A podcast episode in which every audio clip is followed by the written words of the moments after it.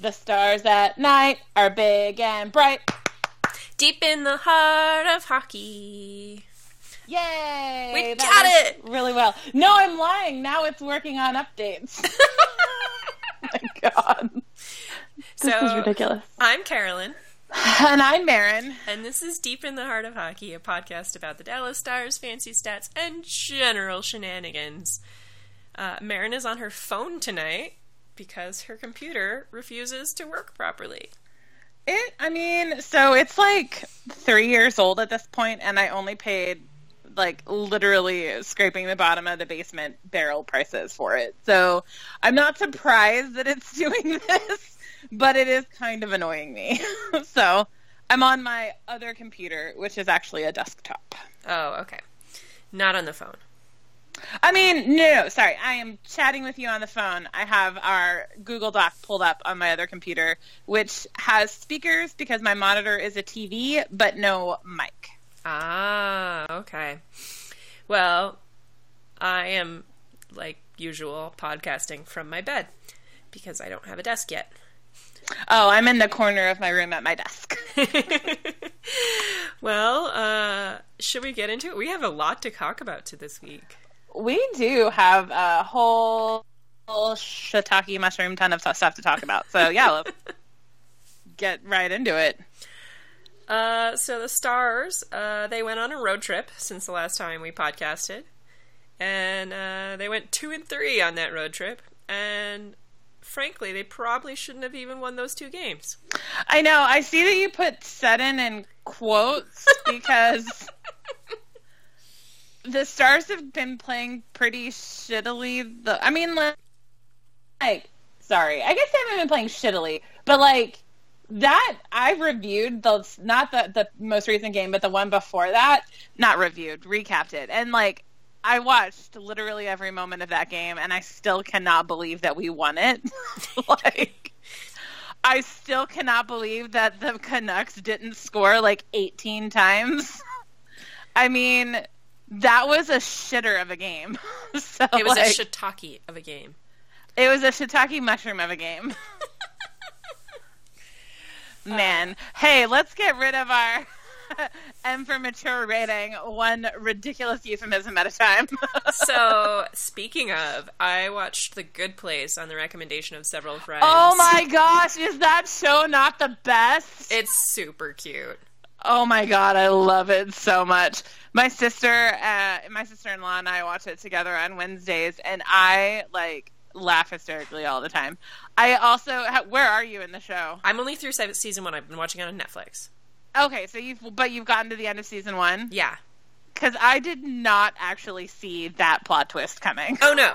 Oh no. That was like out uh, out of the blue. Like I, s- I sh- as soon as she said it, I was like yes, but then I was like oh my god. But like I totally had no idea. I want to go back and watch the beginning again, just to be like, were there hints before this, or was it just like, I don't. Yeah, it was intense. I was just like, I cannot, I cannot believe they just pulled that on me because they totally pulled that on me. I had no idea. Things you should watch instead of some of the recent Stars games. Just so you know. I mean, I'm just saying, you can have the Stars game on in the background as long as most of your attention is on the good place. Because yesterday I watched the game while reading a book, and let me tell you, it really wasn't that bad when you're doing something else while the stars are imploding in front of you. Yeah, I mean, I think my thing with this whole like, I can't believe the stars are bad now It's like we saw the signs. Like the first sign was scratching Honka, and we'll get to that in a second.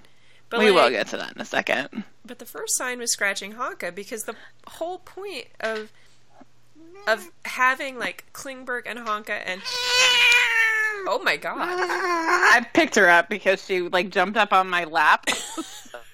So- if I knew how to make like audio drops, I would like cut that and save it and then just insert it into the conversation randomly. Julia would like that. That would be like our like our like free honka noise, like our like when honka gets scratched. okay, so to, if we're being like 110% honest, so like I saw this coming back in training camp when like Hitch had all of those lovely, nice things to say about Oleksiak. Oh, who Like, didn't? I'm Well, sorry. I mean, yeah, people didn't. I'm, I'm, yes, people did not see that coming, but it totally was was telegraphed, and uh, frankly, like, but like it was it was seeing it telegraphed and then seeing it play out. It's like how, who never who didn't see that coming because like the point of like what could make us good this year was a new, better defensive structure, which Hitch has done a good job implementing, but then also pairing that with the fast transition game that the Stars are really good at. And so, like, right mm-hmm. now, what we've got is one, but not the other. Right. And having two puck moving defensemen is pretty key to having a good fast transition game. Yep. And so, like, and, and also by putting Oleksiak in the lineup, which granted he wasn't last night against Winnipeg, because today is Friday, so just to put some context on there. Uh, oh my god, I didn't even say. It is uh, November 3rd, and this is our 59th episode. This is our 59th podcast. oh Uh, my god, I didn't realize we'd forgotten to do that. That's hilarious. But yeah, Let's- so like you could see like Lindell or Lindell was having a good season now that he's rightfully changed his name, and back to what it should have been the whole time. And like he, he's having that good season playing on the left, which is what his natural position is, with either Honka or Klingberg. And then all of a sudden he gets stuck on the right with Jamie Oleksiak. And I mean, Stephen Johns went out with a concussion. Like, there's nothing you can really do about that, right? Like, somebody was going to come No. in. And, No. But to have Honka be the person come out made no sense. None. I'm still livid about it. You know what I'm mostly let's let's move on to number two because I have some things to say about Honka. All right, let's do it. Hashtag free Honka. Because the thing I feel like I'm the most Did you just make a horn sound? No, I made a cat noise. Oh, that's awesome. um, the thing I think I'm the most mad about is the fact that, like, and I know that Mike Heika is just reporting what he hears, and that he is not himself expecting this necessarily.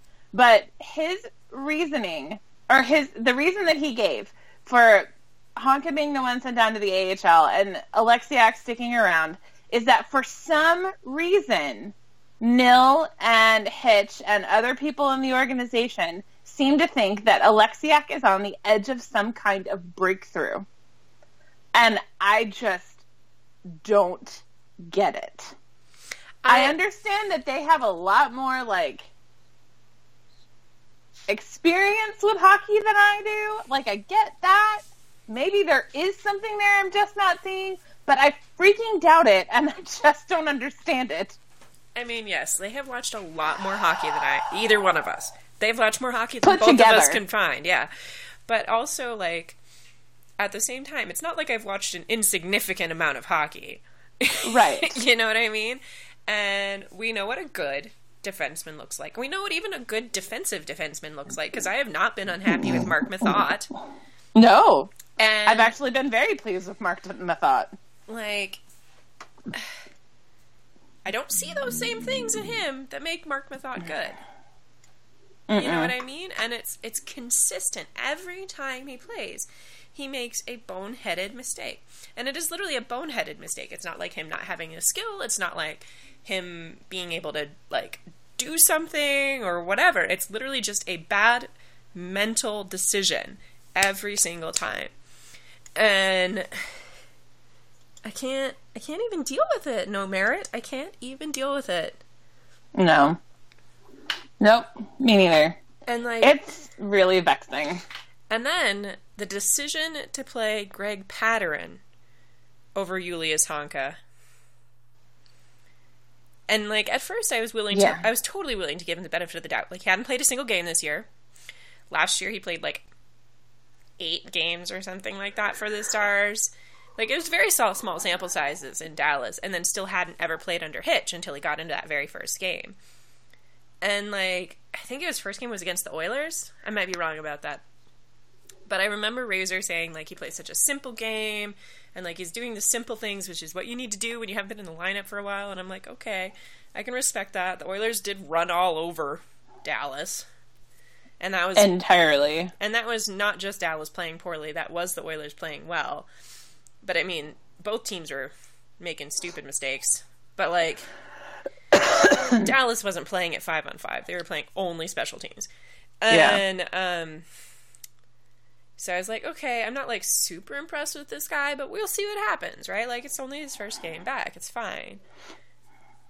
But like since then he has literally been Dallas's worst defender defender by the numbers. Literally. Worse than Jamie Oleksiak. And yet he's still playing and Honka got sent back down to the AHL. And the thing that I really like I felt kind of bad because you could tell that the beat reporters were all like trying to spin this situation as much as like or they were they were saying the party line like they weren't trying to spin anything really they were just talking about what they the talking points they had been given. Mm-hmm. And it was mm-hmm. like, well, he needs playing time. Julius Honka needs playing time. And I'm like, yes, Julius Honka needs playing time, but not in the AHL. That is not the point. Mm-mm. Like, what is he going to learn there? What is he going to learn there?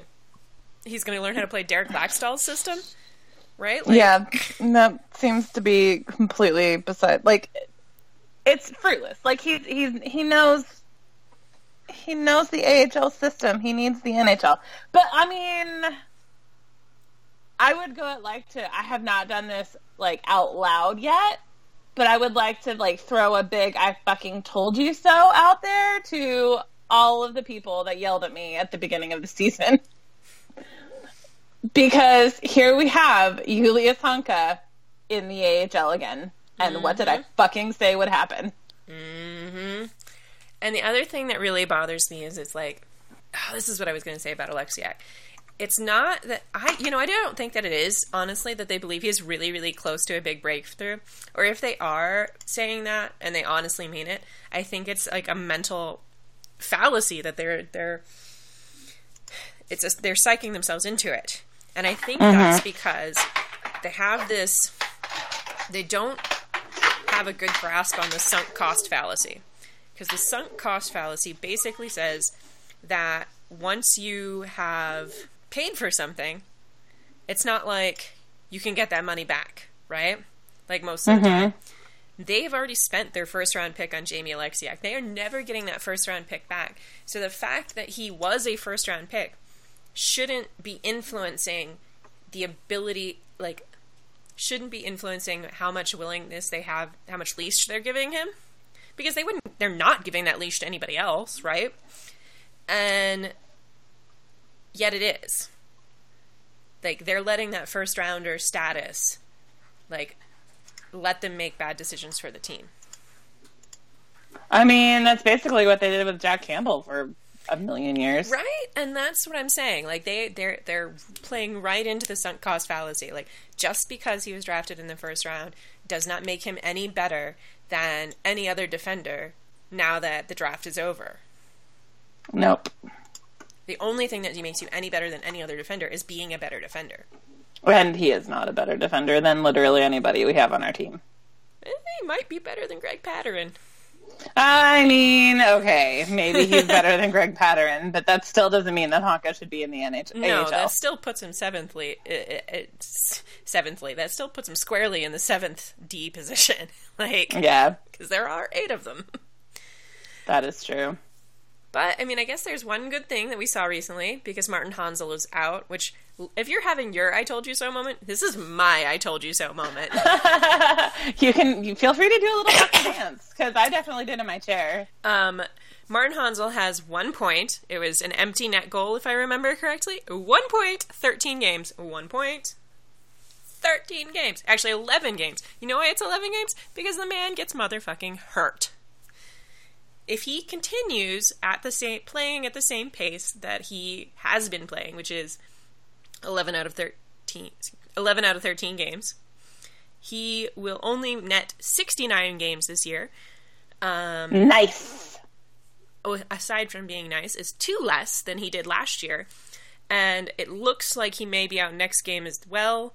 So that would put him at 11 out of 14 games, and I can do the really quick math on that. Oh my god, what was that? I burped. Don't burp on the podcast. When have I not burped on the podcast? Okay, fair enough. They they know what we're They- about. They they know what they got into when they clicked to listen to this podcast. This is episode fifty nine. Uh, if if he doesn't play next game, he will be on pace for 64 games, assuming he continues his same 11 out of 14. So I'm just going to throw that out there that I said signing Martin Hanzal was not a great idea. I agreed with you at the time and agree with you now. So I agree let's with high five each Honka. other. Let's high five ourselves, Woo. and then it can be like we high fived each other. Good job. Good job, us. Good job, us. I'm also giving myself a little pat on the back. So I learned a fun thing about high fives the other day. What's the that? key to having a really good high five where you make great contact and a lot of noise is to aim for the other person's elbow. Hmm. I recommend everybody on the podcast do that with a friend. I'm gonna make Mary come out here in a minute. Excuse me, we have to practice high fiving. It's for the podcast. It's super important. for the podcast and my own betterment as a high fiver. Um, I did want to talk about one good one thing I am happy about with the stars right now, though. Uh, the most recent call up was my boy Jason Dickinson. Yeah, Um, I mean, I'm sorry he had to play in that trash fire of a game, but yeah. I did not realize until recently that he looks like the um, male Scott Ryder from Mass Effect Andromeda. oh, I didn't know who that was. That was that was lost on me. Mass Effect Andromeda, which nobody played because everybody hated it, which is fine. I completely understand. It was kind of a crap game, but I still enjoyed it. I mean, it's Mass Effect. I mean, yeah, like as long as I get to run around space places shooting giant guns at aliens, like, all right, sign me up, bro. Yeah, Jason Dickinson had a really rough outing uh, I against mean, Winnipeg. They all had a rough outing against Winnipeg. Like, I turned it on. I was supposed to recap last night because we were going to podcast, and I was like, "Oh, I'll be ready when we when we do it early." And then my computer obviously wasn't cooperating, which it's still not cooperating because it's now still on nine percent working on updates. But um, I uh, oh, what was I talking about before I started doing that? Oh, Winnipeg. I turned it on, and it was the, the score was three one, and it was only the first period, and I was like, "This is not going to be a good game." And lo and behold, it wasn't a good game. and I was, and as I started watching it, I was like, "I can see why it is three one at the first intermission. It's very obvious so, what happened to my team." so Thursdays are like family dinner night for us since I actually live near family now. And uh, so You didn't, should make, you should move that to Wednesdays. uh, Thursdays works I better. do. Thursdays work better for my other for the other people in the family. Listen, we need to we need to start coordinating some fucking nights for podcasting because you have Tuesday and Thursday, I do every Wednesday, so like this is not clearly going to be conducive to podcasting in the long term. Yeah, we'll figure it out. We'll figure it out. That's all I'm saying. Maybe we should move to like a Sunday night podcast. Oh, I could probably do that. I don't have a lot of shit going on on Sundays. I don't either. Except for the Sunday before Thanksgiving. I'm do- holding a dinner party with friends of yours who are now my friends because you left us. I'm glad you were able to adopt them so that they can I have did. friends still. Yeah, Uh, I, I know. Listen, it's been weird because the Ravenclaw took over Hufflepuff's friends, and honestly, this has been a rough transition for all of us. like, it's been weird. Like, as you might imagine. I'm sorry, just like bake something. Are who are you talking to? Did you just tell me to bake something? What I'm actually going to do is ask Mary to bake something, and then I'll take all the credit. Are we sure Mary just laughed indignantly. Yeah, no, like anybody no, with I'm A believe that. I'm I'm basically a Slitherclaw. Like, that's what I decided after I took the test four times to become a Ravenclaw. Like, I'm not leaving until I'm a Ravenclaw. I am not leaving. Well, you know, the thing is, it bothers me that the sorting hat on the website doesn't take, like, doesn't ask you what you want to be hmm at any point. Like, because her whole thing is, it's our choices, except that, like, her freaking test just shunts you into whatever fucking, like, weird question you answered. I don't know. I don't like the sorting hat sorting quiz thing. I made I think my it's stupid. I made my nephew take it, and like then he made like his mom take it, and then he made my aunt my aunt Tasha take it, and everybody. So everybody in that whole family took the t- the the test, and they're all Gryffindors. I can't believe I'm related to so many Gryffindors. Like that's weird to me. Like I mean, like, I bet I'm related to a ton of Gryffindors. eh, probably You know my family. I do. okay, so we do have a couple other things to talk about as far as like the general hockey shenanigans are concerned. Yes. Oh, yes. Um, so one of the main things that happened this past week is there was a um, article out on ESPN, and I apologize because I totally didn't prepare for the podcast very well, uh, and I'm looking for it now. But the article was basically about how uh, non-native English speakers try to integrate into the locker room and stuff like that. And there were a couple quotes in there, and one of them, of course, was from Tyler Seguin, as he's like a famous person. And it was awful. It was actually a really bad quote.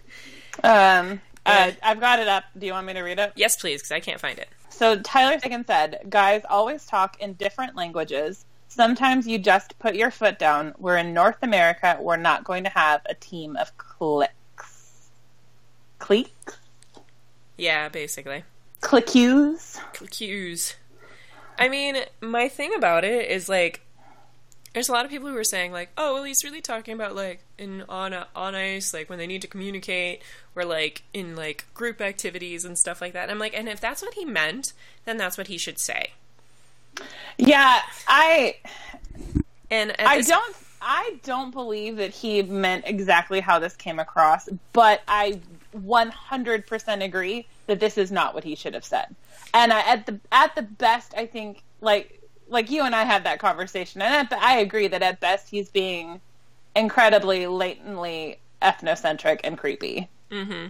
And what really like pings me about that quote is he's basically appropriating a very common racist code phrase, which is We're in North America, American speak American type stuff. yeah, And like yeah, and that's literally just like that's said to people of color all the time, especially like people who, who didn't grow up in America. Like and I mean there's so many people or even people that did grow up in America. Yeah, like that's true. there are plenty of people in many different areas that grew up speaking a different language because that was what was spoken at home, and then had to learn English when they got to school. Mhm. So I mean, that's that's still a thing that happens even if you were born here. But I, it's we don't have a national language. It's fucking stupid to say we're in North America. You have to speak North American.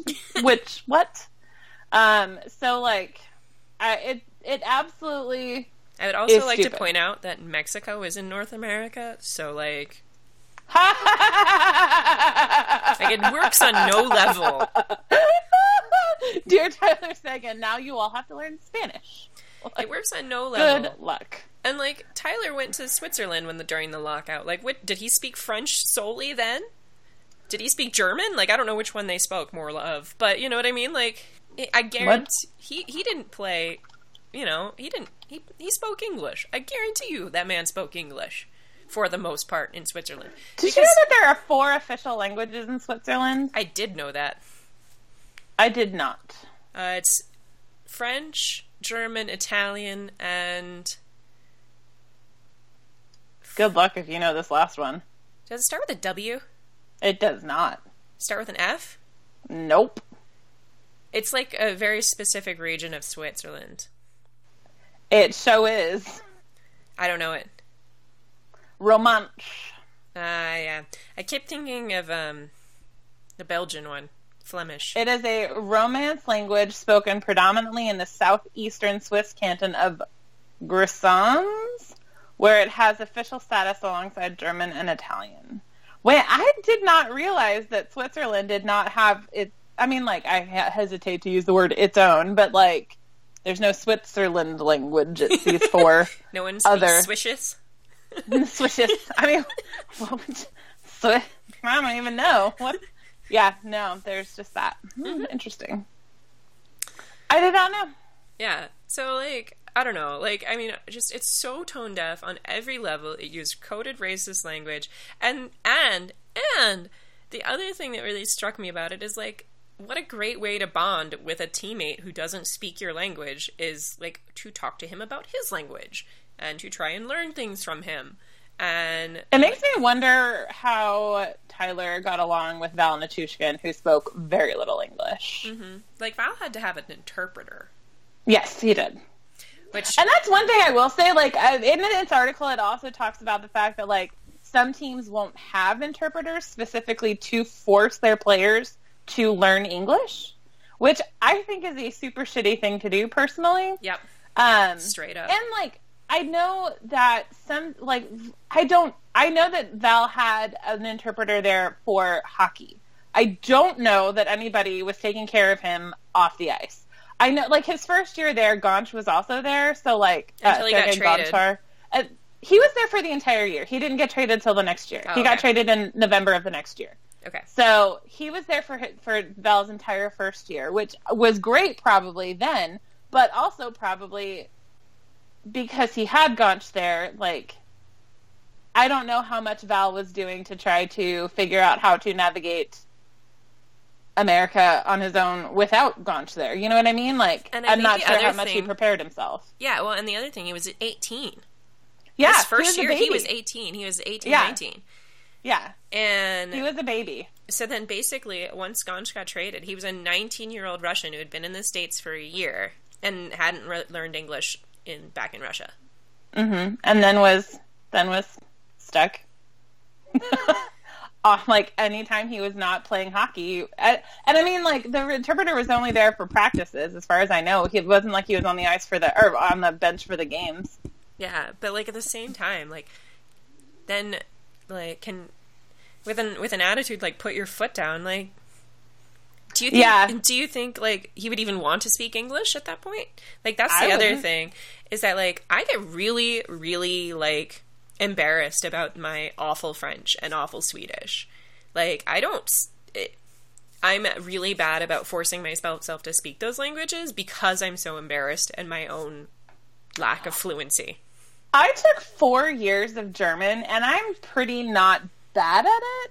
But I went to Germany, and even when I had my friend coaching me on what to say, I would try to speak to people and would like end up doing half German and half English. Like it was hilarious sometimes the mistakes that I would make. So like, yeah, I cannot imagine not having somebody coach me and all of that, and like trying to trying to do this all myself.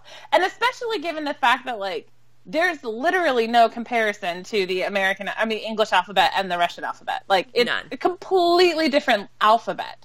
So it's not even like you can muddle your way through like pronunciations that way. Mm-hmm.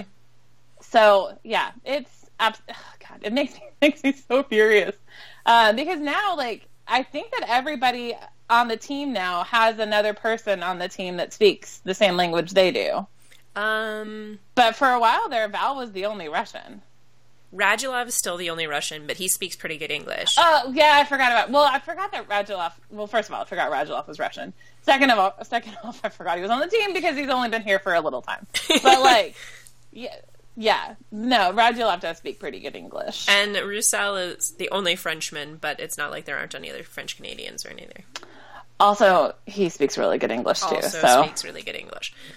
So, like, I don't know. I mean, this is just super tone deaf in so many ways and really struck me the wrong way. I do think, like, I don't think he meant it to be as racist as it sounds. no, and- but, it, But at the the- same that time- privileged white. I've never had to look at my own opinions kind of a thing. Exactly. And I'm so fucking over it. And I'm so fucking over people making excuses for it. Yeah. Like, I mean, Tyler Seguin's not 18 anymore. Like, No, it's okay. he's mid twenties now. it's it's like one thing to be dumb when you're young, and it's an entirely different thing to be dumb when you've uh, been in the same industry for eight years. Mm-hmm. You know, so it's like you he should have met enough people and under like he should have some goddamn compassion, and he's Although- old enough to to put himself in other people's shoes.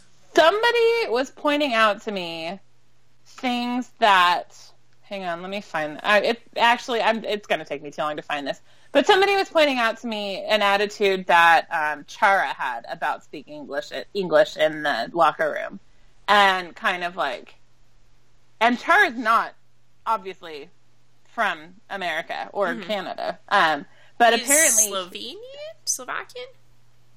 I think he's, I think he's Slovenian. I'm I'm googling. So am I. Slovakia. Uh, Slovakian. I was like, I don't think it's Slovenian, but I don't know, so I'm not going to say anything. um, somebody was pointing out to me, like, basically what Chara had said, and that, that like that was Tyler Seguin's kind of introduction to having foreign teammates. I'm not that he didn't when he was in junior. I mean, I don't know, but we can assume that there was probably at least a couple people. we can speak. assume there's probably at least a couple, but I don't know if I'm going to find this. No, I, I mean, I don't know if you can find it, but I remember seeing the same quote you are, and like again, and that's why I'm saying like, do I think Tyler Seguin is on purpose being a dick about speaking English? No. Okay, here we go. I found it. In a group of many languages, Chara insists that only English be spoken in group settings. It's fine for Swedish forwards Loui Eriksson and Carl Soderberg to chat privately for a moment in their native tongue, or for Chara and David Krejci to speak in Czech briefly during an on-ice drill, but otherwise it's English, Boston accent optional. If it's like, say, six or seven guys, even at a team dinner or something, Chara explained, everyone's got to be included. We all speak English there so everyone understands. No one feels left out. So that was, I don't exactly know when that was from.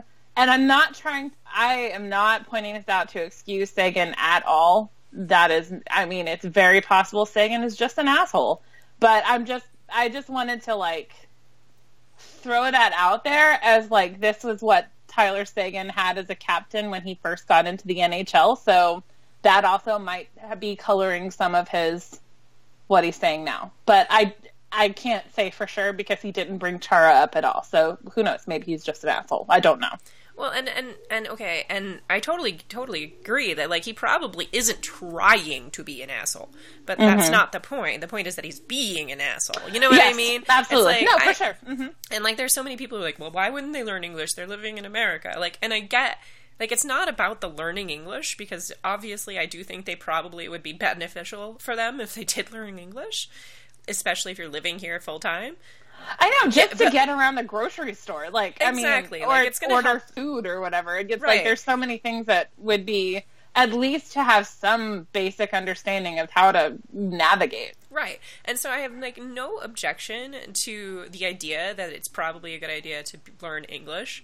I do have an objection to being a dick about it. And that was a very Yes. dick about it statement. And insisting that you have to put your foot down and everybody should speak American or North American or whatever. Right? no, I agree. I, we're on the same page with this one. I think. Like, I, I don't think either one of us. Now, that said, the more upsetting thing that has happened to me in Hockey is Horrible week, um, and everything has pissed me off this week. Like, Honka got shot down, Tyler Seguin's being a dick, uh, the Stars are being terrible, and then Alexander Ovechkin comes out with his uh, Instagram post about how he's on Team Putin and he's going to create Team Putin so that everybody can show their loyalty to the Russian president.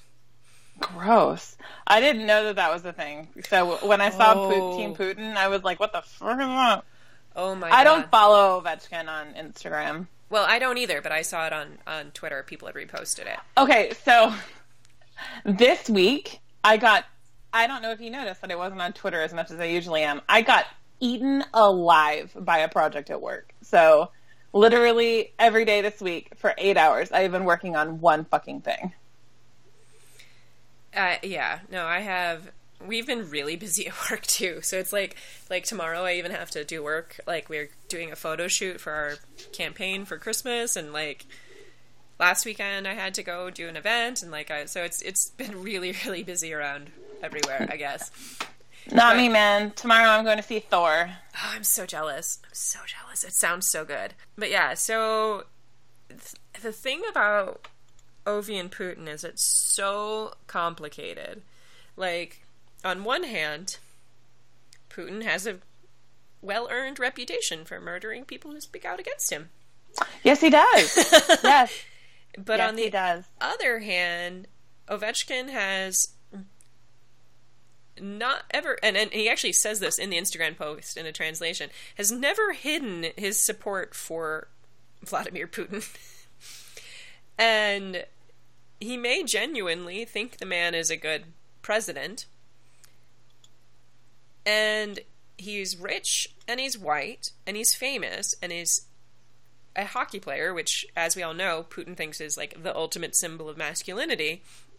And I'm sorry, is it not? I mean, it's pretty close.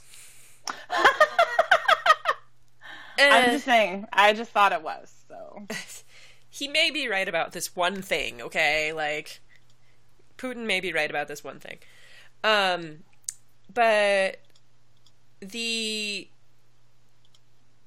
and that makes him like the very very attractive to this this political figure in Russia who is big into those things like this vi- this vision of himself as like the ultimate right and because Ovechkin is those things he is more able to insulate himself or you would think he'd be more able to insulate insulate himself from the consequences of turning down opportunities like that you know what I mean hmm and it's one of those things. There's like, do you think the U.S. would turn him away if he asked for like political asylum because he's like, no, I refuse to endorse P- Putin's campaigns, and now I'm afraid for my life type thing? Like, no, I don't think that would.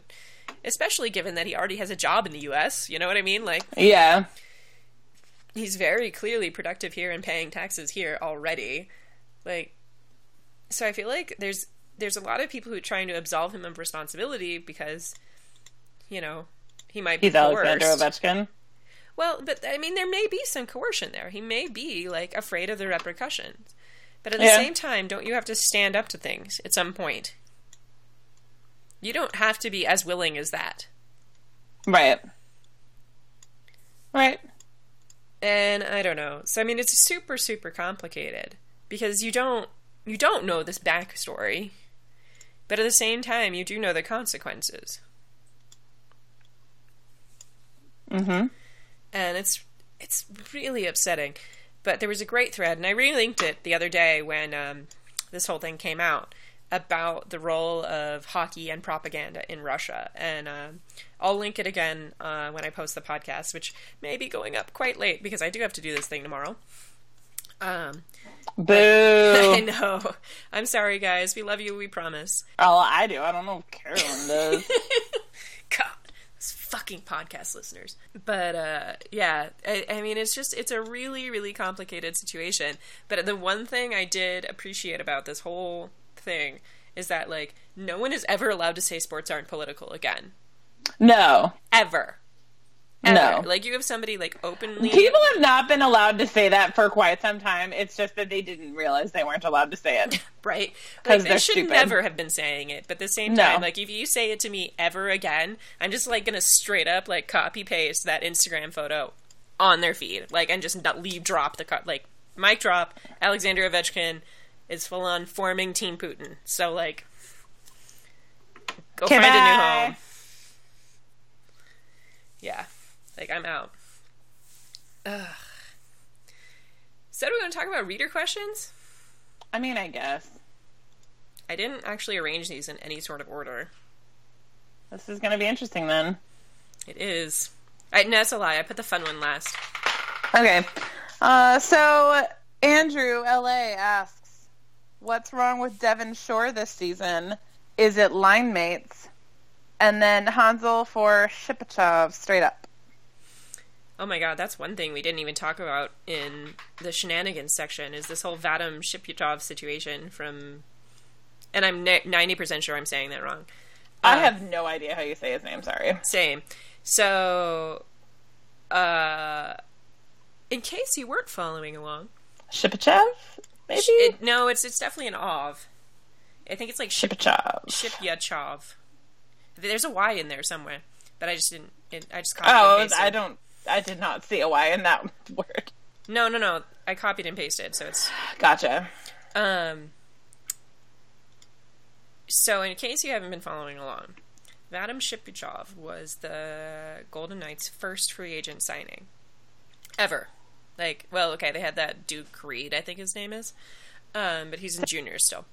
But uh, Shipyachov was on the best line, the center of the best line in the KHL last season, and they won the cup, so they were the best team. and um, with his points translation factor going from KHL to NHL, I think it was something like he was projected to be about 60 points this year. Holy. Um, but he's never played in the NHL before, so when he signed, that made him waiver eligible or waiver exempt. And as you probably know from back in June, the Golden Knights drafted a fuck ton of defensemen Yes, I And- did notice that. and didn't trade any of them. I also noticed that. So much like the Dallas Stars, who had nine defensemen to start the season, they had nine defensemen to start the season. That sounds like a poor choice on their part. So to avoid losing anybody on waivers, they sent down Shea Theodore, who was waiver exempt, but they had actually like specifically wanted to play on their team, and Vadim Shipyachov, who is 30 and Oh. has paid his dues, but is waiver exempt. So that's why Shipyachov wasn't even playing in the Golden Knights' very first game, even though he had been a major coup free agent signing. I mean, the man got signed for $4.5 million. Like, we're not talking about like some rookie nobody out of the KHL, Chump change. right? So, anyway, so he came back up finally about, uh, played three games, and then got sent down again. And now he's refused to, to report to the Chicago Wolves, which is their AHL team. And the two sides have agreed to mutually terminate his contract so that he can go back to the KHL. How expensive was that experiment there? Well, Because it seems like it would have been pretty expensive. and the thing about it is, is like he had good relative numbers. And I mean, his raws were a little rough, but the Vegas wasn't playing well when he was on the team. And the one goal he scored in his four ga- his three games put him something like fourth on the team in five on five scoring rates. And it's like the man has an ability to That's score, amazing.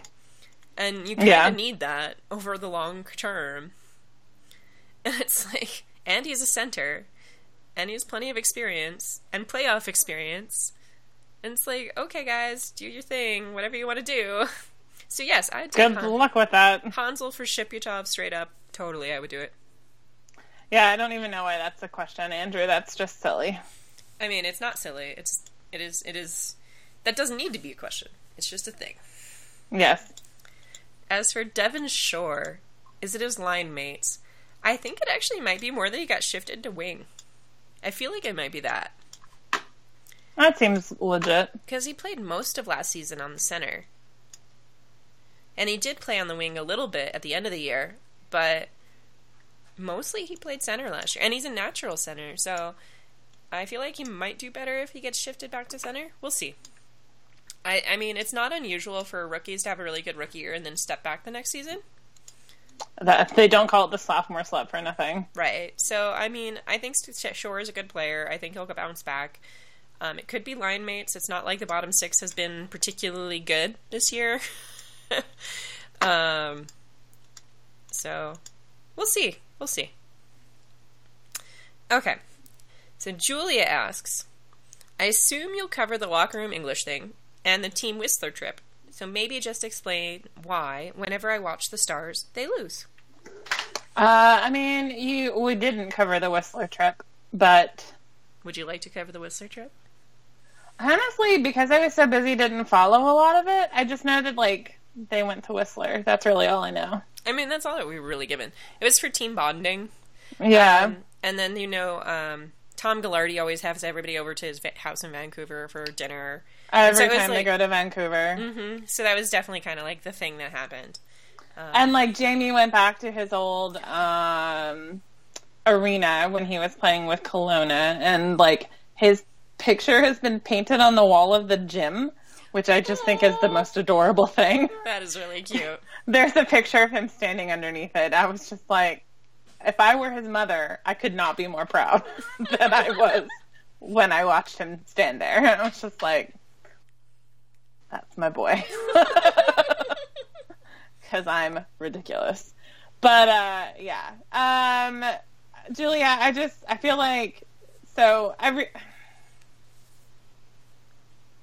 I feel like Julia, on one hand, you just have to accept that it really doesn't have much to do with you unless you are the reason that their transition game sucks. Uh, and if Julia, why did you wave Julius Honka? You are such a jerk, Julia. I'm just kidding. Obviously. Um, yeah. Uh, so they lost the other night when you weren't watching. So I really just feel like you need to stop blaming yourself for this one. Yeah, I mean, I think that's something we all need to learn as hockey fans. It's like we can't blame ourselves for this. Wash your I socks. mean, It's Why don't you watch them more frequently? Then you might see them win. Who knows? Fingers crossed. Maybe we can turn that luck around. Okay, so Jen asks, why can't we have nice Olympics jerseys? Number one, and I think it's because they never want the U.S. to win again. I mean, to be frank, the U.S. wasn't going to win this time anyway. But No, I don't think really the U.S. bad. or Canada was going to win. almost all of them are really bad. Like I got, I saw the finally got to see like the whole lineup, and like I mean, I actually do like the Canadian ones, but only the thirds, not the main one. Yeah, the red isn't great. But I like the black and red. Yeah, it's it's definitely a little, I don't know, eighties evil. It's it's bad. Like there's there's no excuse for this. They we we should not be sending Olympians in 2K17 to a foreign country to represent our country looking like that. Yeah, It's just fucking embarrassing is what it is. it's 80s evil is what i'm telling you like they're like oh we want to look like the we just want all the hockey teams to look like team iceland from mighty's duck 2 which was 90s evil but like the same thing I was about to say that's not actually 80s evil, but sure. well you know what i mean they just they just want them to look like bad guys Do I, Carolyn? Do I know what you mean? i feel like you do Maybe. uh and i'm just really mad that they're making the us women's team wear those I am too. I, it's just it's awful. It's awful and it's ugly, and there's no call for that. there's no call for ugliness god what is it oh what's that great quote god don't like ugly Oh yeah, accurate. Accurate. speaking of Uh, okay, so next question: What's up with the new player for the U.S. Women's National Team? And I'll tell you, I have no fucking clue. In fact, Oh, good, because I didn't know what that meant either. no, no, no.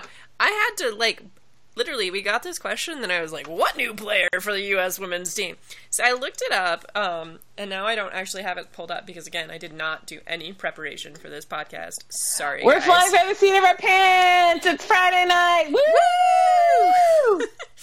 Uh, but anyway, like she's a it's another defenseman, another defender, and um, she's like eighteen or nineteen. Like she's oh my freaking god, cat! what the fuck was that? That was my cat. Oh my god, Lainey's that was having a night. terrifying. Um. Anyway, she's she's super young. I think she's a freshman um, at Boston College or Boston University, one of the two. And I'm sure Boston fans will be super happy that I couldn't remember which one. Um, Probably. And um, but she's like, so she got called up literally. So they've already started centralization. They've been doing centralization since like September, and um, currently the U.S. now has 24 people on their women's hockey roster, and you're only allowed to carry 23 into the tournament. So somebody's going to have to get cut. But what really like is strange to me is like they call her up, if, and if they needed another defender, why wouldn't they reach out to Blake Bolden, who is really good and American and has played with all of these people before? And I'm just like, this is just makes no sense to me. Me neither, bud. Me neither. Anyway, yeah, I, I don't know what's up with this at all. Next question. I got nothing. I got nothing. Uh, why are we be, being punished with Oleksiak? Because Jim Nill hates us. Sin, because we are all sinners. In the hands of an angry God.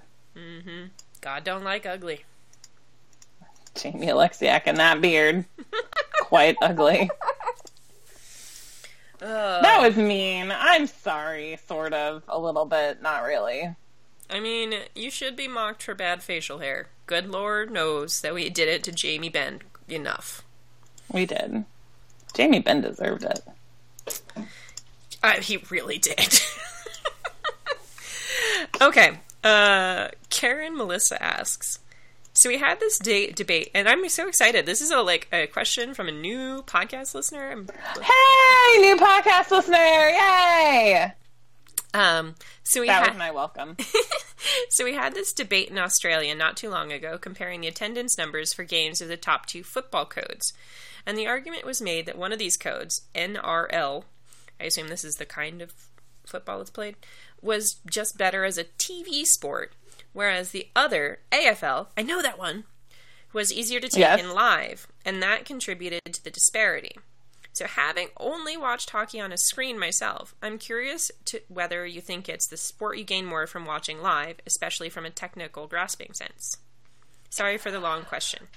Don't be sorry for the long question. I love it. Never never be sorry for the long question i would say that there's benefits to both um, because when you watch it live unless you're watching it from a seat where you can see the whole ice pretty well and you have a good grasp of the rules already um, i think that it's difficult without an announcer to sometimes understand what's going on Mhm. um, especially given that the puck is really small and, and sometimes hard to follow.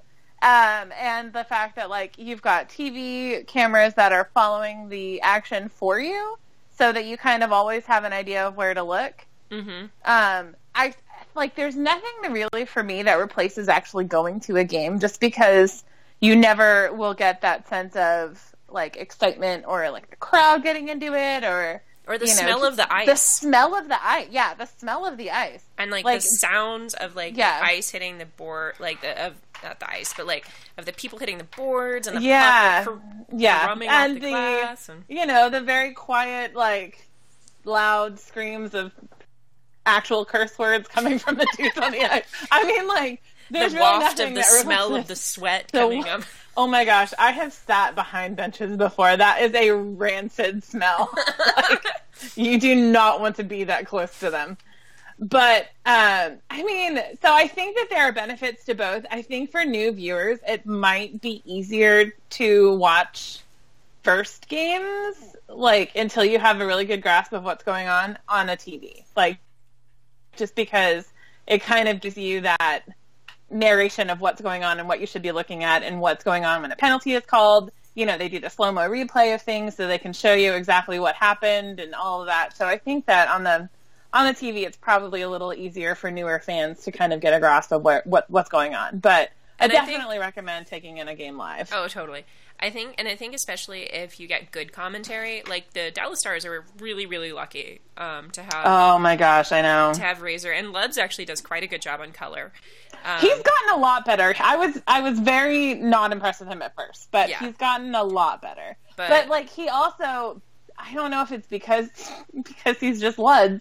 Um, I get kind of annoyed with all his good old boy commentary about like the bruisers and like fighting and like oh that's definitely what it does for a team like fighting is so great like you Yeah. see how he riled up his teammates and I'm like yeah and then they still lost five two so like that I mean- did nothing. Like there was no positive effect to that fucking fight happening. Luds, come on. But he does So. do a really good job of offsetting that from like when he played stories, like that whole like going to Mexico with Pantera thing. Oh my god. Yeah. he does have He just like really straight great. up drops like nuggets like that in the middle of his color commentary. He's like, yeah. Yeah. it's like that time I went to Mexico with Pantera when we had a game like three days Like, wait, later. what? Well, I'm sorry. What? What? You did what? I'm Uh, gonna need to hear some more stories about this, Luds. exactly. Um, but no, I think I think if you're a Stars fan, and I'm assuming you're a Stars fan, welcome to our podcast Welcome. Potentially. as a Stars fan. Uh, you'll you're really lucky to have good commentary. I think there's a couple other teams in the league, like not that I can remember off the top of my head, obviously, that have really good commentary, and a couple have really bad commentary. like I really I dislike the mean- Avs broadcast. Oh my god, I really hate the Habs broadcast so much. I haven't really listened to a lot of them. I do kind of miss um, listening to the Chicago Blackhawks commentators. Like Mhm. Doc Emrick is great. Like I Mhm. really, all you young hockey players out there, like Yeah, um. So, but I, I don't want to watch the Blackhawks anymore. So, but uh, they had they had some good, good game callers, but um, for the most part, just watch the stars. Yeah, I mean that's the, that's the big recommendation. The other thing, actually, so from a technical sense, I definitely agree. TV is the way to go. And what actually, and I've talked about this before, what actually I didn't really become a hockey fan until after I watched a lot of soccer or football, in your case. Um, and I'm specifically Premier League, um, which I know is slightly different rules. And that's because the way the ball is passed and the way plays are set up, uh, especially within transition from defensive zone to offensive zone, are is very similar. Obviously, much larger scale uh, in football with you know ten players instead of just the five, um, and much large you know larger field than the rink is. Um, but the the way the players think and the visions and the vision of the players and the whole like trying to like get to they're they're putting their passes where they think the next player is going to be. That whole situation is exactly the same as what happens in hockey. And so once I could really follow that play because it's so much easier to see, then I could really understand how hockey was actually coming about in place or developing in hockey.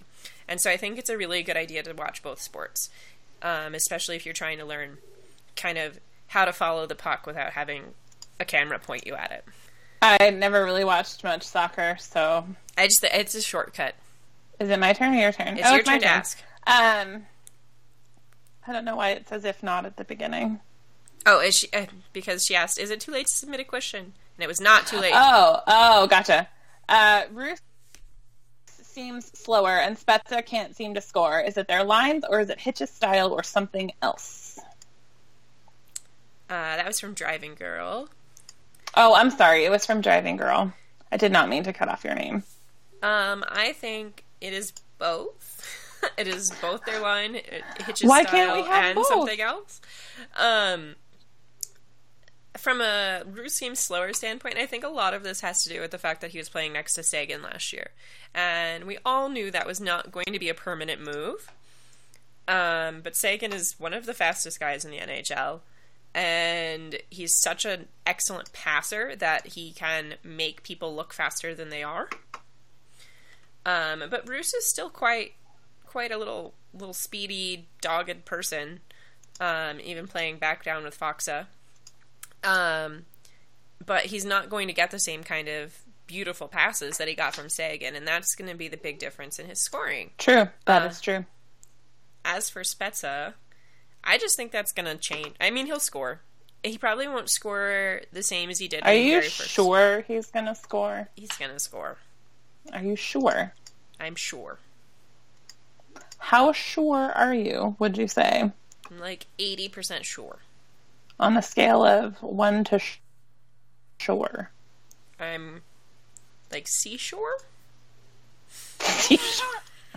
I'm selling seashells by the seashore, shore. Yes, that's how sure I am. Shore, shore. I will show you the seashores.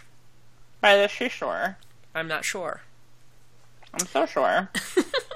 Um, but I also do think that Hitch's style discourages uh, Fun. discourages. That's the next question. Uh, Hitch's style discourages carrying the puck in over the blue line, and I think that's a huge mistake, especially for a team of such talented puck movers. Um, it works okay when they pass it to each other, and they are generally fast enough to recover more than your average dump and chase team. But as a rule, dump and chase works not as well as carrying the puck or passing the puck. So there's definitely um, an issue with not being encouraged to do that that I think is affecting everybody. And that's my not very fun answer. I mean, they can't all be fun. Sometimes you just have to tell the hard truths. You know, surely, surely you do. Surely you do. Okay. That sounded really Doctor Evil. it really did. I didn't really mean to. I'm like, mm, sometimes it happens. Larry Joe asked, Hitch, comma, the enemy of fun? It's actually an. It's actually an N dash, but we're pretending it's not, okay? I know you hate the M dash. It's funny because you you hate the M dash, but my friend Kelly, who also proofreads my work, loves the M dash. So ah. I know it's funny, little little mix of styles there. Anyway, is he the enemy of fun? I find it odd for a wizard disguised as a muggle to be the enemy of fun, but maybe he's the enemy of fun because he's still trying to hide himself. Like if he has them have too much fun, somebody might notice. Maybe he's waiting for the like postseason to really unleash it. I don't know, but at this rate, they're not making the postseason, so it doesn't really matter. Um, yeah. I think. I mean, I just don't get it. I don't get it. Like, I'm not having any fun, so I'm I'm very willing to call him the enemy of fun. yeah, he's definitely not making this a fun season. And what's so weird, it like it, and I feel if this is going to be the "I Told You So" podcast, like, It is the I told. Uh, okay, Well, first the- of all, this is our fucking podcast. It's always the I told you so podcast. Like I don't know if you've met either one of us, but this is definitely the I told you so podcast. we should just rename it the "I Told You So." I mean, welcome to the rest of your life, Carolyn. We we, we told you so. Uh, no, so I think the my like my main concern at the very beginning of this, like literally when the hiring was announced, was like, yes, I do think Hitch will bring a better defensive system, but can he manage to marry that with an offensive team? I'm pretty sure that I not only agreed with you, but shared the same thoughts. It's weird. It's almost like we talk a lot or something. It's almost like we have a lot of conversations about hockey together. I don't I don't know where that came from. Like so weird, man. Now, so Do you you- get to read the next question, but now I have to think. Ah! Okay, so what is your favorite hockey story? Like something that happened to you or something you've learned about a player? Thanks for asking, Amanda. Yes, thank you for I'm really bad at reading people's names tonight. Thanks for asking, Amanda. Do you want me to go first? Sure. Okay, so I have, I mean, I have a, a favorite one that I've heard and a favorite thing that happened to me. We can do both. Go for it. So, favorite one I've heard about a player. I really love Scott Darling's story. Oh, yes. I love Scott Darling's story a lot. And if you don't know Scott Darling's story, he started out playing college hockey and was a really good goaltender, like, you know, heavily scouted and all of that, and had a drinking problem and ended up, I think he got cut from the team in college and it didn't end up finishing.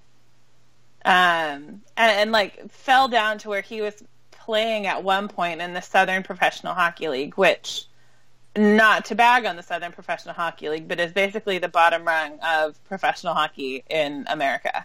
And went from from there to playing in the uh in the NHL for the Chicago Blackhawks because he got sober and really started taking care of himself, started conditioning again, started really, you know, working on his game and his own life and all of that. And um, his first year in the NHL with the Chicago Blackhawks won the Stanley Cup. Not only won the Stanley Cup, but basically saved their ass. But was instrumental Like in that first, in that first, they would not have made it out of the first round without him No, that year. absolutely not. They would not have made it out of the first round. That was also the last year I was excited about the Blackhawks doing anything, and I was so mad that they, that uh, I was so mad. But um, yeah, so Scott Darling's story is one of my favorite stories in hockey because that is such a it's such a good story about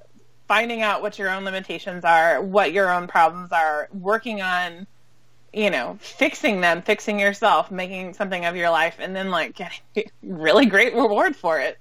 So, um, I he's he's always been uh, one of my one of the guys that I look out for that I you know kind of follow and hope, wish well for because I really I I really like his story, and I got to meet him once and got a picture with him, and he was super cool. So, yeah, that's that one. Do you have a story yet, or do you want me to tell my personal one? Tell your personal one. I don't. I don't know if I have a favorite story. Like I just.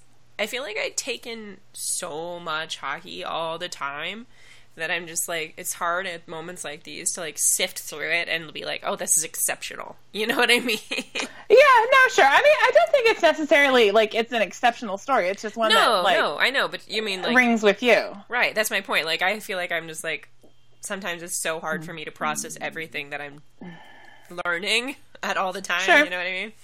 Sure. Uh, I mean, so I don't really have like one particular like favorite one thing that happened, but um, my uh, my my really good friend Monica down in San Antonio, she has season tickets to the Rampage, and um, this was a couple of seasons ago because it was the season that Devan Dubnyk had been cut from the Oilers and ended up like like bouncing down around in the AHL for the like the second half of that season, and um, he at the time was playing with the Hamilton Bulldogs, and they were coming into town, and because it's the AHL, they max out every opportunity to play as many games as possible. So we went to four games in a row that week. We saw them twice in San Antonio and twice in Austin, and um, we made signs because she really loved Christian Thomas and I really love Devan Dubnyk and I also made a sign for Nathan Beaulieu because that was before I realized what an a-hole he was. So we made all these signs. We took them to every game. There was one game that Devan Dubnyk was scratched, and there's no like there there's no box for visiting players in in Austin. So I went up to the balcony and met him and got a picture with him and just you know said I really hoped he got to play the next night so I could see him and all that kind of stuff. And um, and then that was also the week that I had I had gotten the um, that we went up to D- to Dallas and saw the Dallas Stars play, and that was also the week of the um, oh their first like um, how what is it? Like veterans game or whatever where they had the vets Oh yeah, yeah, yeah. yeah. And then like there were kids that year that were also playing and then Jamie and Tyler. And so we pl- we watched the game and then we stayed for that. And then we also went to practice either before or after I can't remember which. And that was the weekend that I got my um, Canada jersey signed. So that two week period was like basically my best time in hockey because everything that I wanted to have happen happened that that two week period. I finally remembered my favorite story, and this is more of a personal story, but um, I got to see Jamie Jamie Benn's Art Ross game, yeah and yeah the thing about it is, is like I was debating back and forth because it was the last game of the season, and I wasn't really working, and so I was like, ugh, I really shouldn't spend the money, but like uh, Mary, uh, Marin's roommate, she was like, well, I not my roommate at the time yeah, not the roommate at the time. But she was like, I'd go if you'd go. And like, I was like, I shouldn't spend the money. But then she found seats for like $40. And I was like, you know what? Like, I don't go often to hockey. So, you know? I'm just going to do it. It's the last game of the season. It's not like I'm going to be spending any more money on hockey tickets for several months. Anyway. And how often are you going to get to see somebody potentially win an Art Ross medal? well, but he was so far out of it at that time that like I never thought he would. Um, Well, someone doesn't believe in their hockey player, do they? Right. Well, I mean, it's it's one of those things. I mean, he wasn't so far out of it, but it was definitely like a, a long shot still at the time. Like I think he was like two points behind, so he would have had to have a three point game anyway, um, to win. and uh, so we're sitting. Actually, we ended up sitting up in the balcony, literally next to the uh, Fids kids kid. So it was really hard not to like you know keep my language uh, nice and and family friendly. And um, but I mean, it was so crazy watching that game and like when he got that fourth point when that goal was scored like i mean i just remembered like we were high up in the balcony and like my knees were buckling because we were all standing everybody was standing and like my knees are buckling and i'm like trying not to fall and i'm like laughing and crying at the same time and like i will i don't know if i'll ever feel that same same kind of elation again and it was so it was such it was very emotional and it was so fun and it was one of those things where it's like I don't know. It, it was a crazy, crazy experience.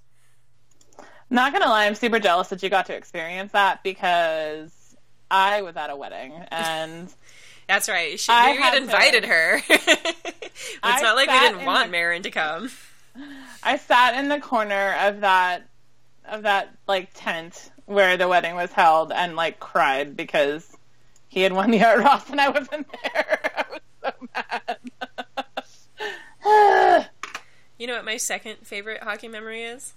What's that? Meeting you and starting this podcast. Aww.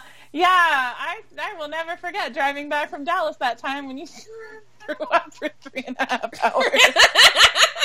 and then we got back and recorded our first podcast. Twice. And you didn't record the second half of it. that was, and in my defense, that was the very much the first time. I'd ever tried recording oh anything. Oh my god. I was so mad. I know. I know. Oh, that was funny though. Oh, remember that time I met Rich Peverley? At I do remember that. Oh, I was so nervous. I was like, "Can I get your picture?" he had to ask me what my name was. I was just like, "It's. Hello." It was a lot. anyway, the hockey's great and also terrible at the same time. Like so many things, Like so many things. to be honest. Like overeating. Yeah. Oh God. it always seems like such a good idea at the time, and it never fucking It never is. is. It makes me angry how not a good idea it is. like hockey. what an asshole. anyway, this is all we have for you tonight. It's long enough podcast as is. Thank goodness, and you're welcome. I'm Carolyn. You can find me on Twitter at Classlicity. I'm Marin. You can find me on Twitter at Marinish. And you can find our official Twitter at Depart Hockey, And you can find our email at deephearthockey at gmail.com. You can find our Tumblr at deephearthockey.tumblr.com and our official blog at deephearthockey.wordpress.com. And if you like the podcast, go ahead and leave us a rating and review on Feel iTunes free at any time. or whatever thing you listen to podcasts on. Anyway, that's all we have for you tonight. Bye. Bye.